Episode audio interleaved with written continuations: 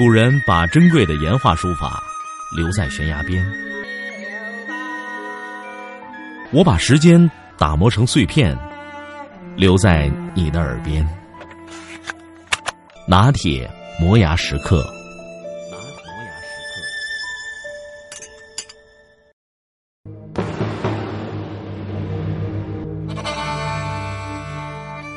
与梁山众多好汉相比。曹正这个人物显得有些渺小，很容易让人忽略。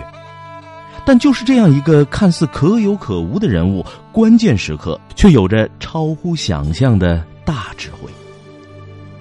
俗话说：“三个臭皮匠能顶一个诸葛亮。”但在曹正这里，即便是三个诸葛亮，也未必能够顶一个臭皮匠。人就是这样，总会有聪明一世、糊涂一时的时候。鲁智深和杨志似乎就是这样的人物，武艺高强，英雄盖世，关键时刻却让这个杀猪的曹正显得出类拔萃，聪明秀出。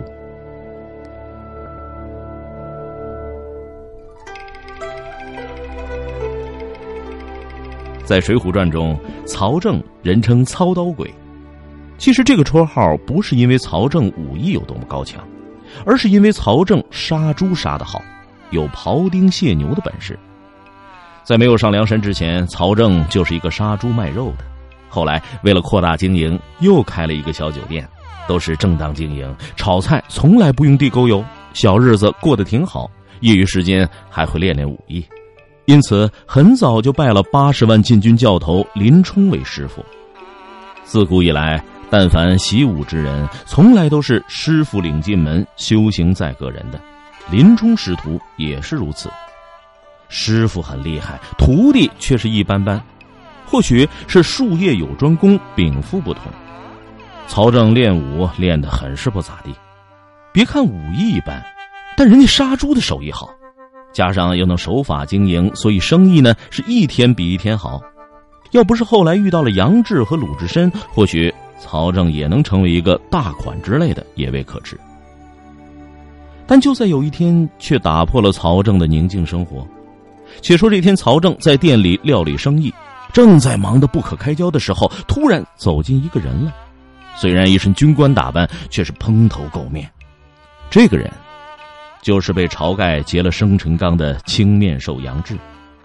因为那下了蒙汗药的酒喝的太多，又没有吃饭，因此饿的是头昏眼花。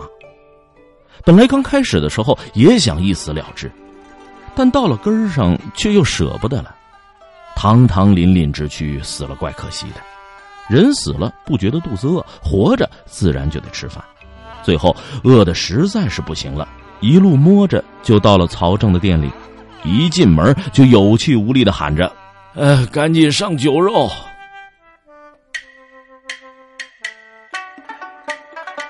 曹正一看来了个军官模样的人，还高兴的不得了。心想这下可碰上有钱的主了，于是赶紧吩咐手下伙计上菜。看饭菜端上来了，这杨志是狼吞虎咽、风卷残云般的吃完了。酒足饭饱，杨志的精神头也就来了，抹了一下嘴，站了起来。曹正以为他要算账呢，陪着笑脸走了过来。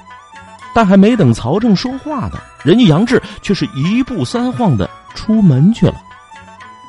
曹正一看就明白了，感情这是碰上吃霸王餐的了。于是曹正大怒，心想：还有敢在太岁头上动土的？丢下手中的火计就赶了上去。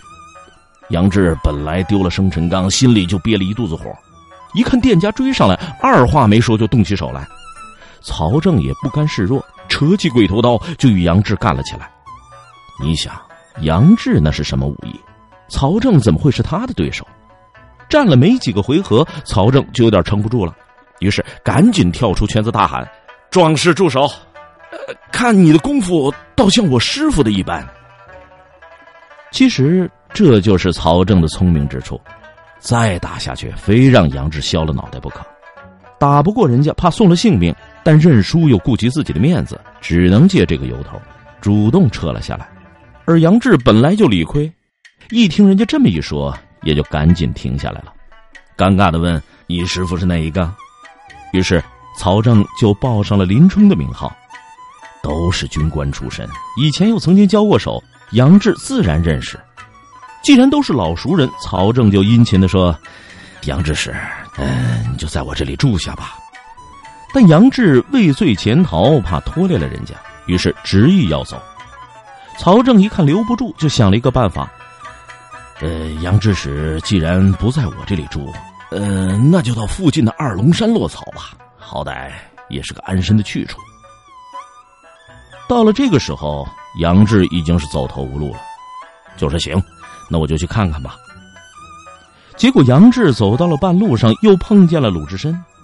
原来这鲁智深自从野猪林救了林冲之后，大相国寺就再也待不下去了，只能在江湖上飘荡。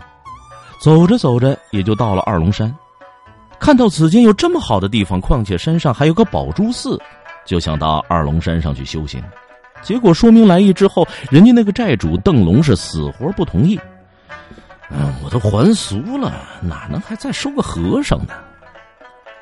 原来这邓龙以前就是这宝珠寺的和尚，后来一看香火不旺，干脆蓄发还俗，做起了山大王。鲁智深一看讲不通，很是恼怒，于是两人就大战了一场。邓龙武艺不行，最后被鲁智深打了个落花流水。邓龙一看，实在是打不过这个大光脑袋，干脆就把寨门一关，任凭你怎么叫骂，就再也不出来了。鲁智深本想打上去，无奈二龙山地势险峻，一夫当关，万夫莫开，本事再大也没有办法。正在那里郁闷呢，赶巧杨志就来了，也是不打不相识，两人对望了一下，感觉对方都不像好人，于是拿起武器就打了起来。但这两个人的武艺差不多，所以谁也赢不了谁。打到最后，或许有些累了，就想歇歇。于是两个人就聊了起来。这一聊不要紧，原来两个人也都互相有所耳闻，而且都认识林冲，也是惺惺相惜。两人很快就黏糊到一块了。聊到高兴的地方，杨志就说要去二龙山安身。鲁智深一听这事儿不太好办，就把前面自己单打二龙山的情况说了一遍。杨志一听，很是失望。既然关隘都封锁了，多少人也上不去呀！不行，咱们呀，还是得回去问问那个杀猪的有什么办法吧。于是，两个人又回到了曹正的店里。到了曹正的店中，把前后的经过一说，曹正说：“既然如此，硬拼是不行了，只有智取。但智取是要谋略的。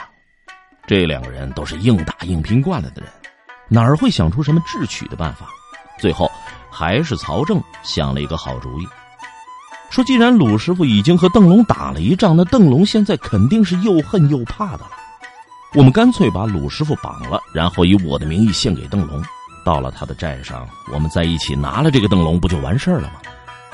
两个人一听这个主意不错，于是第二天，曹正和杨志把鲁智深绑了个活结，又带上了几个胆大力壮的伙计。到了二龙山，这邓龙一听禀报，说是那天和自己打架的和尚被人抓住押来了，心中非常高兴，也是报仇心切。邓龙赶紧让押上大厅来。到了大厅上，还没等邓龙发话呢，这曹正就把捆绑鲁智深的绳索给解开了。接着几个人就一声呐喊，杀将起来。要不说还是曹正聪明，在砍翻了几个喽啰之后，赶紧跳起来大喊一声。交枪不杀，就这一嗓子，那些喽啰们的心理防线一下子就崩溃了，纷纷跪倒在地。在这个环节上，曹正可以说是表现出了极大的勇气和智慧，不像那两个人只知道使蛮力。你想啊，凭几个人的武艺，即便是再高强，要面对这么多的喽啰兵士，一时半会儿还真不好对付。时间一长，鹿死谁手还不一定呢。况且，你就是真有那个本事，把喽啰们全都杀光了，剩下你们几个光杆司令又有什么用呢？或许曹正并不知道“不战而屈人之兵”这句话是从哪儿来的，但危急关头，曹正却将此上乘兵法运用的淋漓尽致。曹正以正立足，以奇制胜，奇正相生，不是将军，却彰显了将军的风采。后来，杨志和鲁智深也就在二龙山落草了。曹正又回到了自己的店中，继续过起了红红火火奔小康的日子。这就是曹正，耐得住寂寞，甘于做一个默默无闻的人，而当关键的时刻，却总是一语惊醒梦中人。现实生活中，像曹正这样的人物应该是不少的，因此说民间处处有智慧，这话的确不假。